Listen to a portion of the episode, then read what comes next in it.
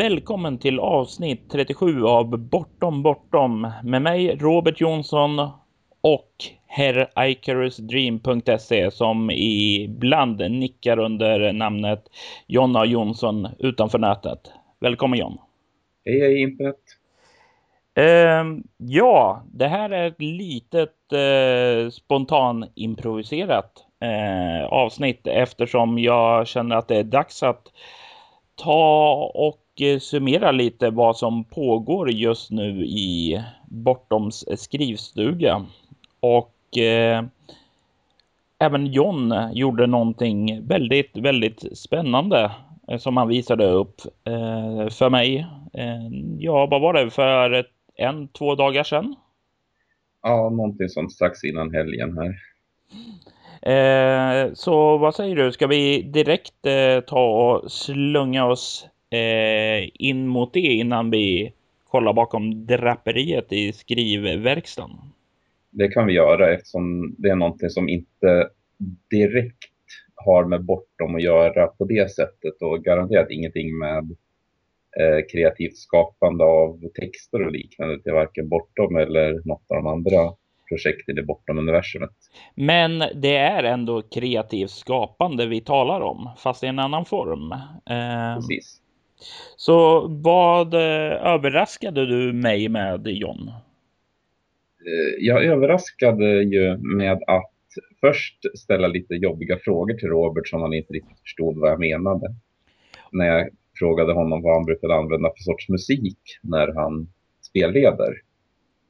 Mm. Jag vet ju sedan tidigare att Robert inte använder musik på samma avancerade sätt som jag använder som jag har beskrivit i spelledarskolan.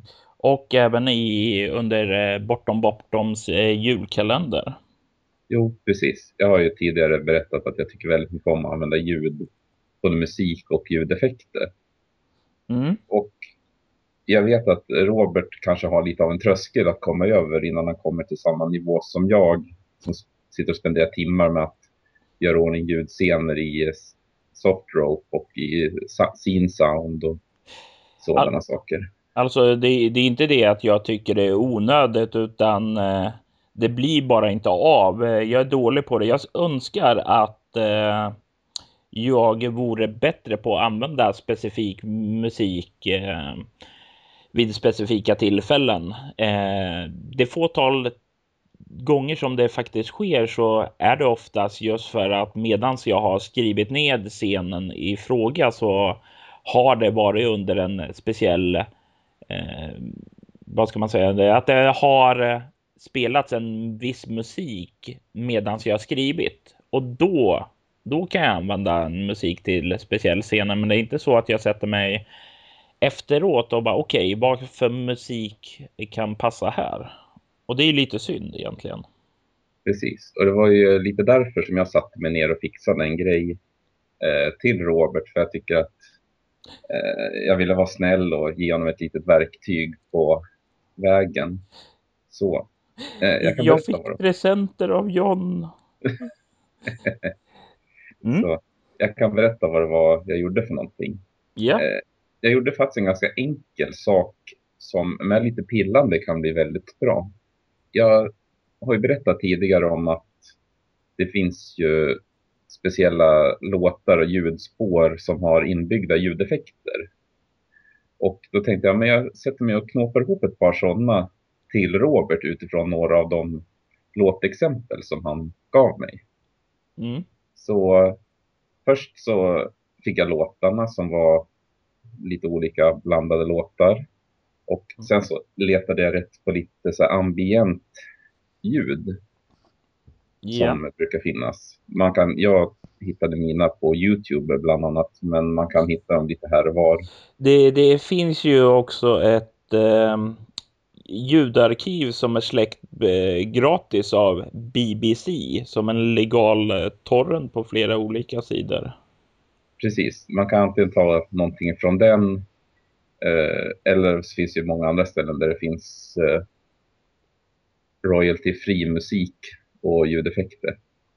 Mm. Men det jag tog i det här fallet var ljudspår med eh, olika sorters vitt ljud, vitt eller brunt ljud som det brukar sägas, eller brukar kallas. Alltså naturliga ljudeffekter. Mm. Eh, vi lekmän kallar, brukar också kalla det som atmosfärljud. Ja, precis. Atmosfäriskt ljud eller eh, eh, ambience som det brukar kallas på engelska. Mm. Jag tog tre stycken. Och eh, ska vi ta lite kort om de tre olika också? Först skickade jag över en eh, länk då till dig med Millennium Extended Theme som finns att hämta och kolla och lyssna på Youtube. Och du serverade ja, tillbaka någonting som fick mig att eh, jag verkligen stanna till, slå igång eh, och lyssna och det var en väldigt... In, in, jag, jag, visste inte riktigt vad jag skulle vänta mig av det, men det blev en ganska fin eh, förening mellan stadsljud och eh, själva temamusiken som du loopade på ett väldigt fint sätt. Ja, det jag gjorde var jag tog det här bruna ljudet som var i det här fallet en inspelning från en gata i Chicago om jag inte minns helt fel. Som var ungefär 15 minuter lång med alla den sortens ljud som kommer på en gata. Bilar, fåglar, vind, folk som går förbi. Allting sånt. Och så tog jag den här låten som Robert skickade som var förlängda versioner av temat till tv-serien Millennium. Och la den två gånger för att den skulle fylla ut hela tiden. Och mm. då det passade ju väldigt bra ihop. Att det blev lite mystisk känsla men ändå liksom ljudeffekter från verkliga världen vilket satte lite den här eh, tv-seriekänslan. Lite grann. Det hade lätt kunnat vara liksom bakgrunden till ett avsnitt av en tv-serie eller film eller liknande. Mm. Och det är direkt jag kände att det här eh, fungerar väldigt bra i eh, en sorts eh, jag är en stadsscen där det är verkligen ute på stan och eh, kan förena det med eh, den här känslan av, eh, vad ska man säga, både lite sorg, lite lättnad och lite glädje i ett eh, som Millennium Extended Theme gör. Jo, det blev väldigt bra. Sen eh, gjorde jag som så att jag eh, fick några fler låtar av Robert så då tog jag två stycken till och gjorde två andra ljudscener och ljudfiler av. Mm. Det första var en låt från Tiberian Sun var det väl? Jajamensan, eh, ett eh, dataspel. Ja. Eh, och jag har ingen relation till spelet i sig, utan men men det är någonting med dess musik som är väldigt stämningsfullt. Command Conquer-spelen och Red Alert-spelen har jag alltid haft en ganska bra historia med väldigt spännande låtar som de har använt under den tiden. Jag har, jag har lite relation till de äldre spelen i serien. Jag har inte spelat så mycket av de absolut nyaste av dem, men ja. det, det är fortfarande väldigt bra musik. Men yeah. den låten som hette Time Bomb var lite mer suggestiv och lite mer diskret och lite mer o... Ja, lite mer hintar åt något mer onaturligt än bara ren bakgrundsmusik. Så då använde jag en ljudslinga som jag hittade på Youtube för ett övergivet hus. Alltså det är någon som har spelat in ljuden som blir i närheten av, ett, av ett typ övergiven lada eller vad det är för någonting. Alltså, man hör lite vinden som blåser, fåglar långt bort, eh, knarrande ljud från huset och en lite så småläbbig stämning och väldigt läbbiga ljud. Jag tyckte de två passade väldigt bra ihop. Det gjorde de absolut. Eh, och det var väl eh, kanske den också som jag tyckte var klockrenast. Alltså att den satt verkligen som ett smäck och den vet jag att jag kommer använda framöver. Sen så var det en sista som jag gjorde med en låt som jag fick från Robert från Bone Collector. Ja, som jag... soundtracket till en film. Ja, soundtracket till filmen Bone Collector. Som jag tog återigen en ljudfil från Youtube. Eh, och där så tog jag ljudet från ett kontor och klippte in. Det blev en lite kortare ljudfil på drygt fem minuter bara. Men den är ändå lite stämningsfull om man vet hur det låter på ett kontor och i ett kontorslandskap med alla de här klickandena och pipanden och folk som muttrar och pratar i telefon och sånt. Mm. Och som sagt var, det, det är ganska enkel med den. Alltså har du ett eh, ljudredigeringsprogram, vilket du kan hämta hem eh, gratis, till exempel Audacity är ett eh, program som ofta brukar rekommenderas, så, så är det väldigt enkelt att bara ta de här, så som jag förstått det, du får rätta mig om jag har fel nu John, men att du tar de här bakgrundsljuden, sen lägger du bara på musiken. Över det. Både ja och nej i grunden så är det så att jag lägger ihop ljudspåren. Men om man bara lägger ett ljudspår på ett annat så blir det väldigt platt. Så det jag har gjort med ljudfilerna, jag har gjort exakt samma på alla tre. Det är att jag först lägger in eh, själva låten, mixar ner ljudet så att det inte blir så jättehögt i förhållande till ljudeffekterna. Givetvis. Sen lägger jag ljudeffekterna på två spår ett som jag drar till vänster och ett som jag drar till höger. För då låter som ljudeffekterna kommer från, från sidorna snarare än bara rakt fram. Och ljudeffekterna ligger inte rakt fram som musikspåret ligger. Vilket gör att man får en mer helhet när man lyssnar på det istället för att det bara låter åt ett håll. Det här är lite pro-tip eh, från John. Ja. Och så ett sista det sista jag gjorde var att jag sparade filen som WAV-fil istället för MP3-fil.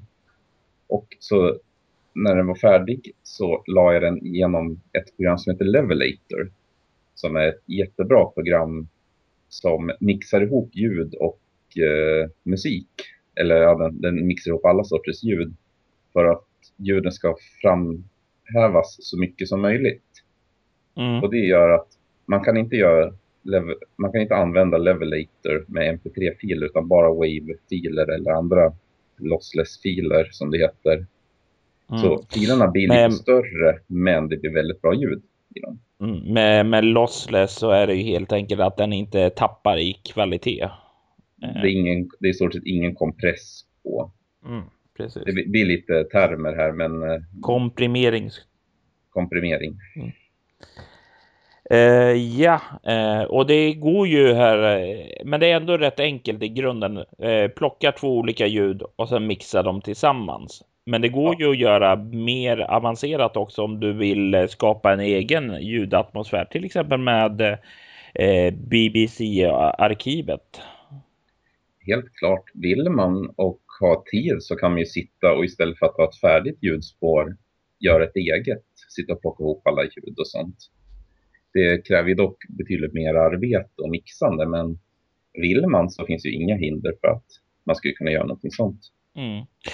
Men jag, jag, tycker det definitivt eh, är en intressant grej just eftersom du mixar samman musik med ljudeffekterna. För det är inte riktigt som jag har eh, det är inte riktigt något som jag har tänkt på innan utan eh, jag blev så chockad när du skickade över den första filen och tänkte men fan det här kan fungera faktiskt rätt bra. Jo, det är... Ibland är det liksom de enkla sakerna som kan falla ut väldigt bra. Mm, eh, precis, så var inte rädd för att testa på det om ni har eh, ett ljudredigeringsprogram. Precis. Så ska vi ta och titta lite bakom draperiet i Bortons lilla skrivarstuga. Hur ser arbetet ut med nästa stora projekt, alltså Leviathan? Leviathan eh, går eh, framåt i en ganska rask takt. Eh, man kan säga att eh, kapitel 1 till 4 Ehm, som utgör eh, mm, ja, ungefär 90-95 sidor är eh, färdigskrivna. Eh, de håller på att ja, korrekturläsas av flera personer nu för tillfället. Och det är andra vändan av korrektur också. Så man kan säga att lejonparten av reglerna är klar vid det här laget. Ehm, det som ska läggas till är några små exempel i de olika kapitlerna. Och du med detta menar du också att du tillhör en av de spelskaparna inom rollspelsvärlden som faktiskt tror på korrekturläsning också. Eh, ja, absolut. Det är jätteviktigt att ha en korrekturläsare. Eh, för eh, du vill ju texten ska vara förståelig. Eh, och Eh, ja, då är det nödvändigt att ha folk som läser igenom och just när du har, bara för att fånga upp alla små konstigheter så är det jättebra att ha så många som möjligt eh, där också. För då finner de fler fel också. Eh, se, den andra stora biten som eh, är av Leviathan, det är ju kapitel 5 som beskriver hela världen. Eh, allt ifrån den historiska upptakten till hur vardagslivet ser ut, till beskrivning av de olika eh, företagen och fraktionerna som finns i världen och merparten där är eh, färdigskrivet det är, det är två stycken eh, beskrivning av eh, två av de sju största städerna som är kvar. Båda är påbörjade och ungefär halvvägs. Eh, och bortsett från det så är det en eh, stycke om undervattensfysik som är kvar att skriva. Stycket om undervattensfysik eh, skrivs av eh, Kalle Odnoff och eh, eh, det borde trilla in eh, nu i slutet eller i början av nästa månad. Eh, och eh, den här delen är mångt och mycket också korrekturlöst i mån av texten faktiskt är klar och det pågår fortfarande eh, första rundan av korrekturläsning på det. Eh, så det är ändå hyfsat eh, god eh, bit på vägen. Hur ser det ut med bilder och design och liknande på boken? Ja, merparten av eh, bilderna är klara. De eh, det kan behöva kompletteras med eh, någon bild till. Eh, men eh, annars är det väldigt mycket. Det mesta som är kvar i på den fronten är ju mer layout, element och liknande. Eh, de flesta av färgbilderna för det kommer att vara sådana i eh, spelet Ehm, är redan färdigbeställda och eh, färdigmålade. Vad som kan komma att läggas in utöver det i bildväg är mer sådana här mindre saker som symboler, eh, textblock, eh, kartor och liknande. Det låter bra. Mm.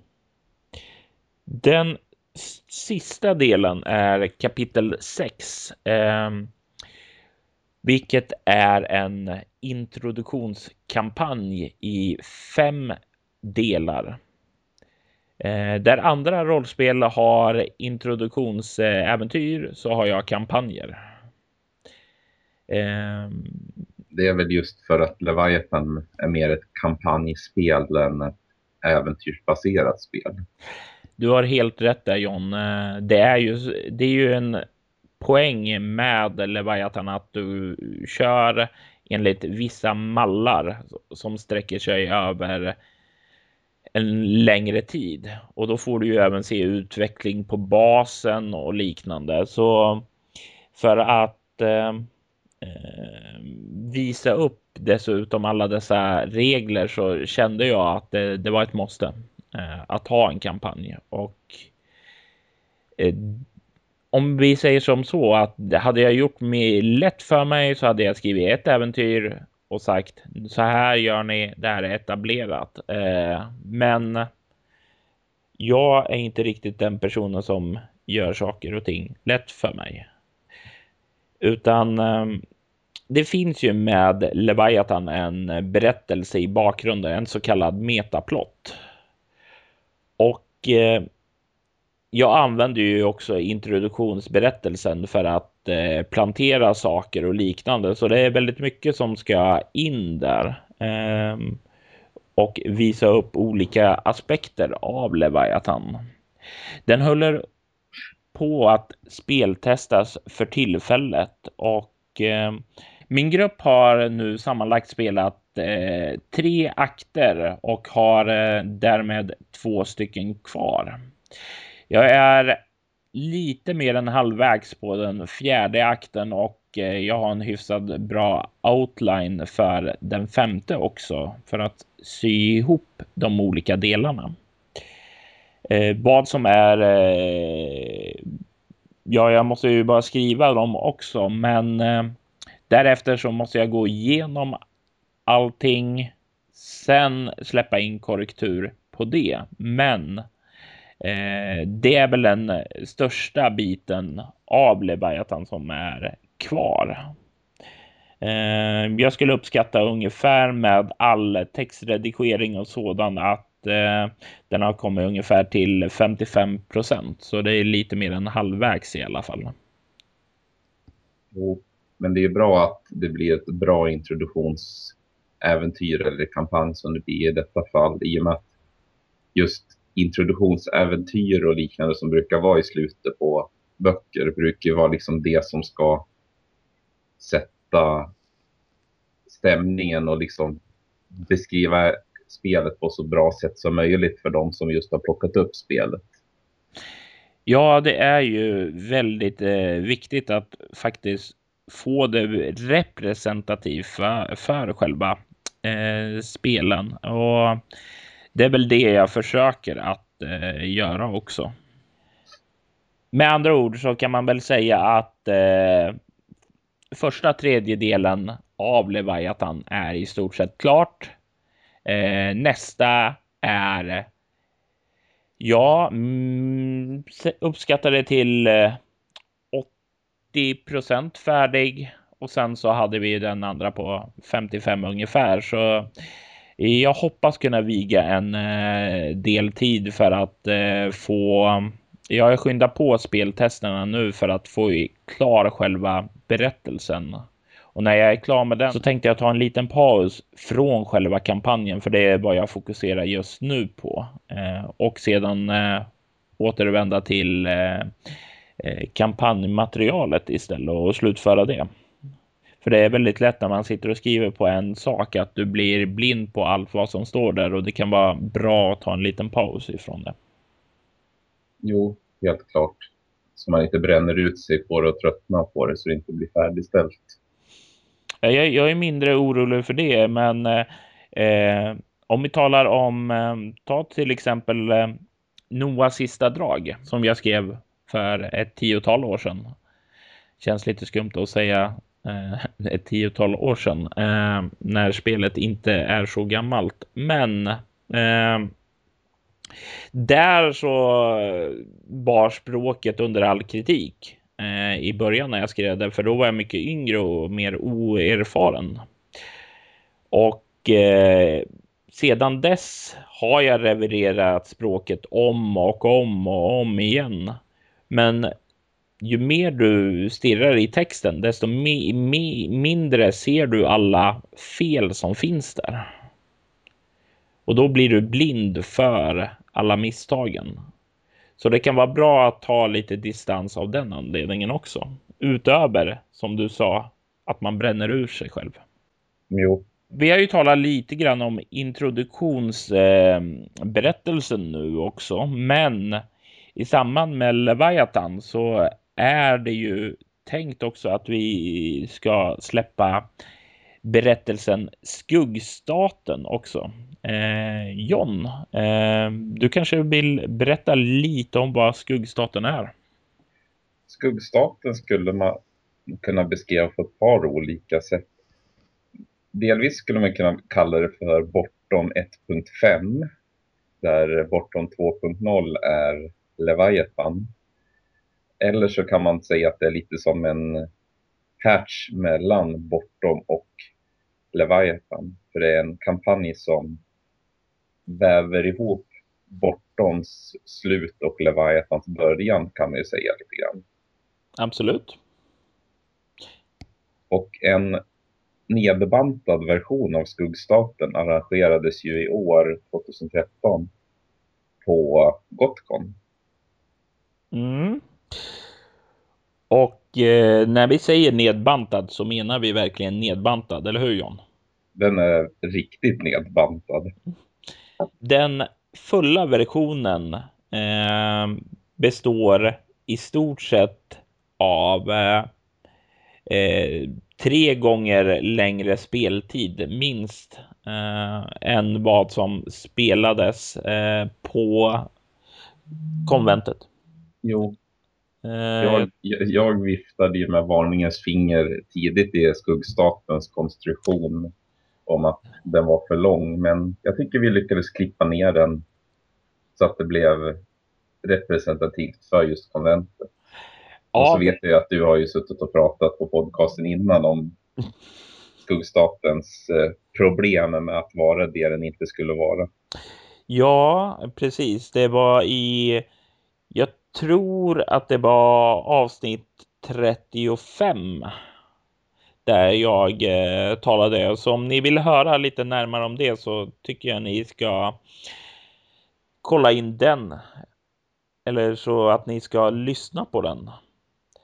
Eh, men vad som egentligen skiljer eh, den eh, versionen som eh, spelleddes på konventet mot vad som faktiskt kommer att släppas är ju att det finns eh, betydligt eh, ja, det blir på en. Det blir en mer global skala. Det är mer olika platser. Du fördjupar dig mer i storyn.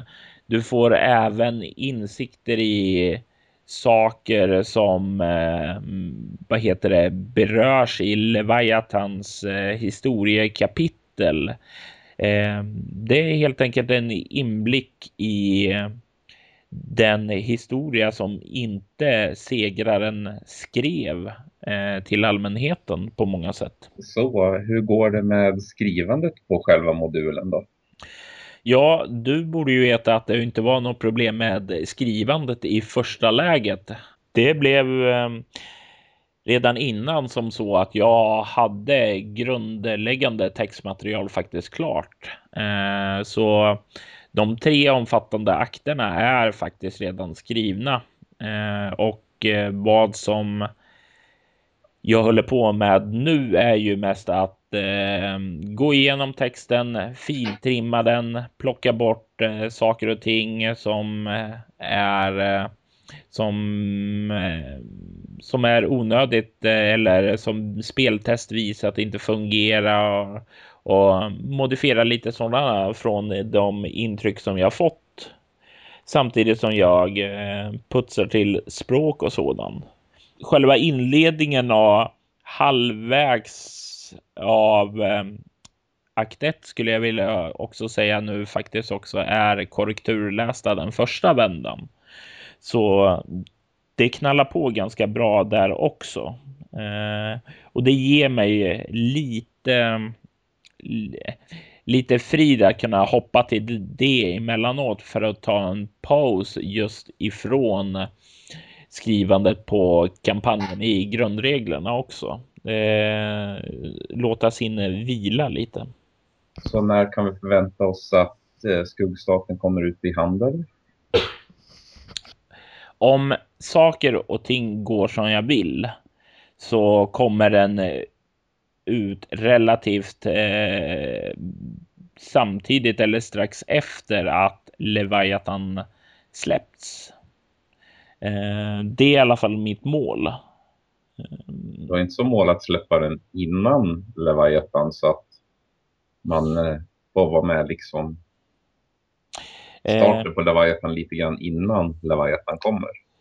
Eh, ja, ja det, det, är ju definitivt eh, eh, en tanke med att skriva det här är ju också att du ska kunna använda bortomsregler. Men eh, Mm, jag har ju flera saker i Leviathans eh, regelsystem som används för att skapa en ökad dramatik. Till exempel eh, Leviathans konfliktsystem eh, för att bedöma vissa situationer och skapa drama i det. Så jag, jag har faktiskt inte tänkt eh, det så som du föreslog eh, eftersom eh, skuggstaten kom egentligen och smög sig på från ingenstans. Eh, det fanns inte på Leviathans schema egentligen i början, utan eh, det var en idé som växte sig eh, större än vad jag trodde från början. Men eh, precis som skuggstaten ehm, var ett gott scenario så ja, vi kanske ska smyga över lite till eh, konventsgöromål eh, eh också. Skuggstaten var ett konventsäventyr eh, och eh, vi är ute i god tid inför nästa år. Vi har börjat att peta på någonting som kallas för Hadesarken. Och jag, jag, jag tänker inte riktigt än gå in lite på vad det är. Men John, som alltid är den av oss som eh, vill eh, tillföra någon form av effekt, någon form av gimmick eller någon form av, ja vad ska man kalla det John, någon, göra någon form av extra intryck. Ja, någon liten egenhet, något som blir lite exklusivt sådär. Mm. Och vi har väl något lite tankar om, om det till just Hadesarken. Men vi kommer säkerligen att tala mer om det i kommande avsnitt, men eh, vi har redan hunnit med att ha ett första speltest på det.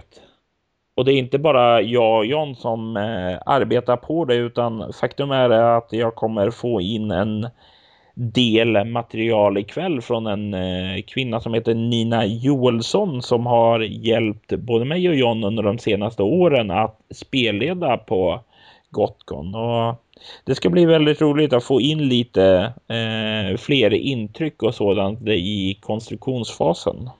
Och nytt blod ger ju nya infallsvinklar. Precis. Eh, men jag kan ju säga som så, ge en liten teaser om det hela. Nämligen att eh, om saker och ting går som jag hoppas det går så kan det eh, Hadesarken bli ett återkommande inslag under något år framöver i alla fall. Så vi får se, men innan som sagt var eh, nästa Gotcon kommer så kommer vi även ha ett eh, Catcon. Eh, där vår vän eh, Kristoffer eh, Hagström eh, har slitit i min eh, arm så sent som idag faktiskt att eh, han ville spelleda någonting och frågade om jag har, eh, hade någonting och då pratade jag lite med honom och, eh, och han kommer nu att spelleda ett scenario som heter Lära för livet. Det namnet låter lite vagt bekant. Är det att du återanvänder något gammalt äventyr nu? Berättelsen hette ursprungligen Gostage och eh, anordnades eh, 2005 på Gotcon. Eh, så Ja, det är en gammal berättelse som eh, dock har skrivits om en hel del och eh, fintrimmats, finjusterats och eh, kommer i framtiden att publiceras i boken Xavier. Men det är alltså en gammal kvarleva från In the Dark-eran till och med. Det stämmer alldeles utmärkt. Eh, uppdatera till bortom format givetvis och gräver djupare i en del av eh, bortoms metaplott också. Med andra ord så kan man säga att eh, berättelsen är en förfining av den ursprungliga versionen.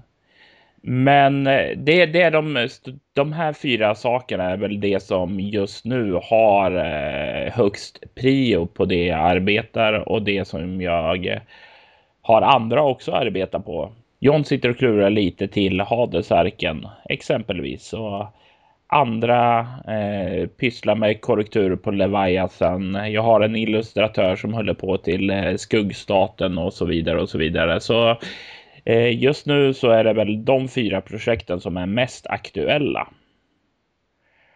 Men eh, nu har vi talat om lite aktuella saker så då kanske det är dags att se tillbaka till vår historia.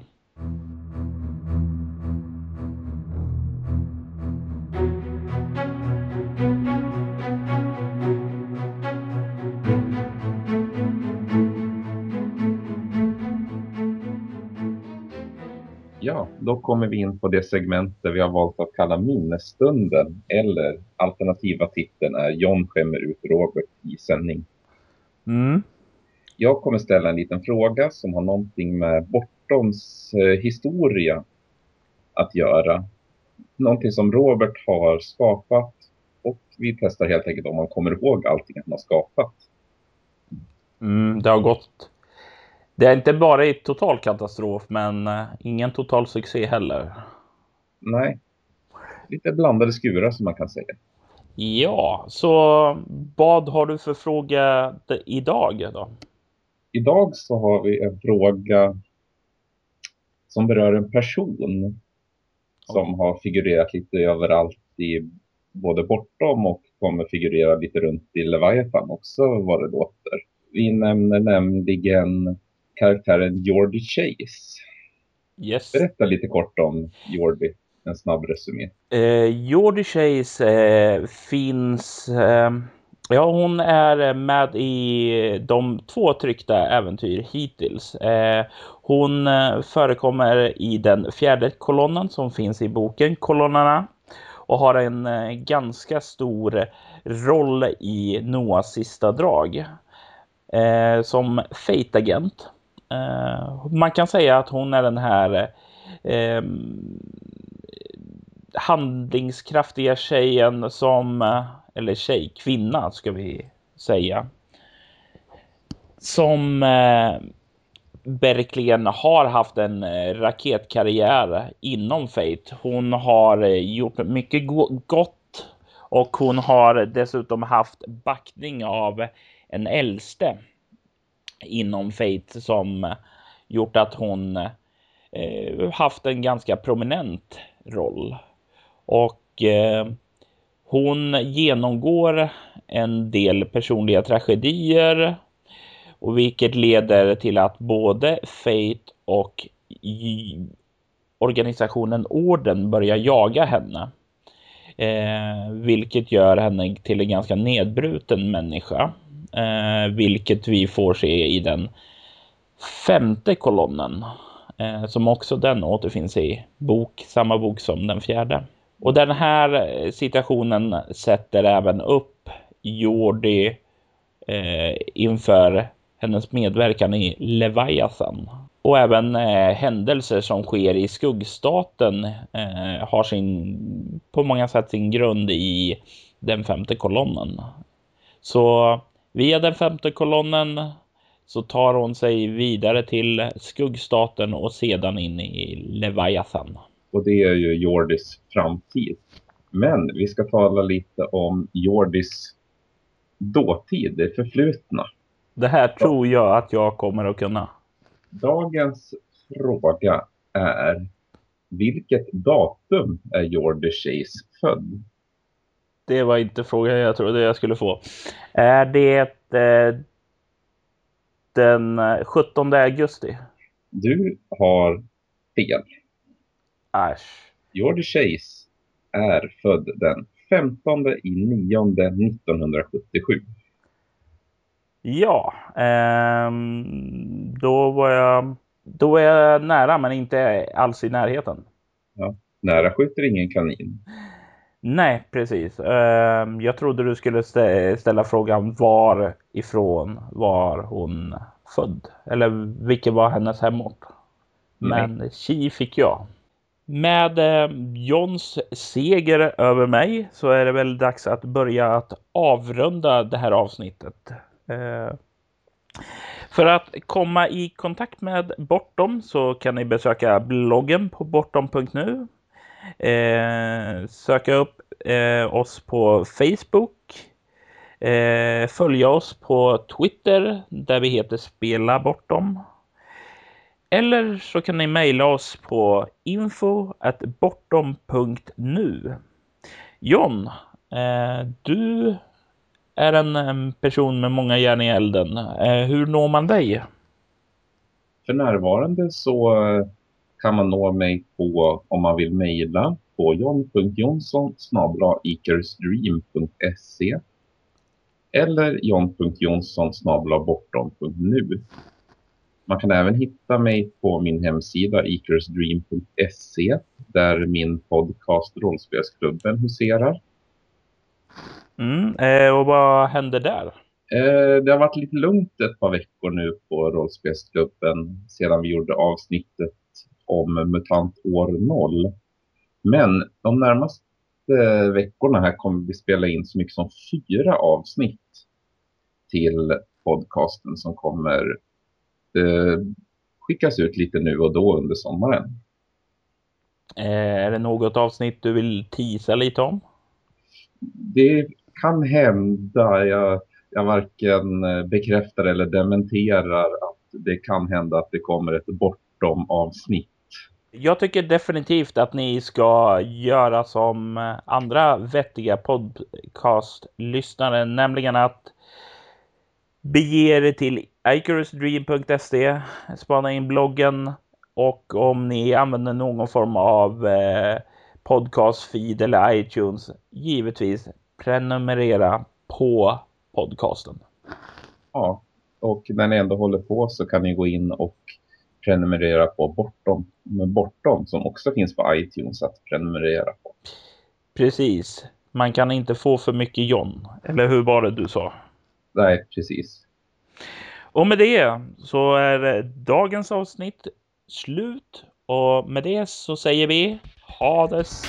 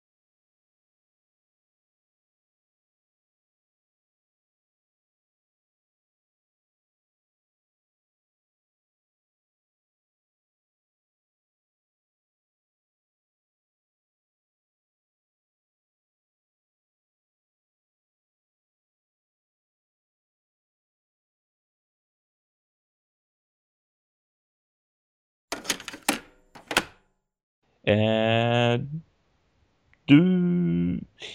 Jag. Nej, jag. Um, Nej. jo. Var sån då. Sorry. Sorry, som en retarderad uh, chipmunk. Du kan vara en retarderad kyckling. kyckling? Var kom kyckling ifrån? Fan vet jag, du sa det. Nej, jag sa chipmunk. Jo, det ger ju en betydligt bättre intryck om man har en produkt som är bra korrekturläst och rättad och inte har felstavningar och dubbelkopierade paragrafer på baksidan av böckerna och sådana saker. Inga namn nämnda. Ehm. jo, nämn namn John. Nej, jag kan klippa bort det. Uh, men... Du vet alltså inte vad jag menar? Nej. Uh, Riot Minds är ju kända för att inte vara så bra på korrektur.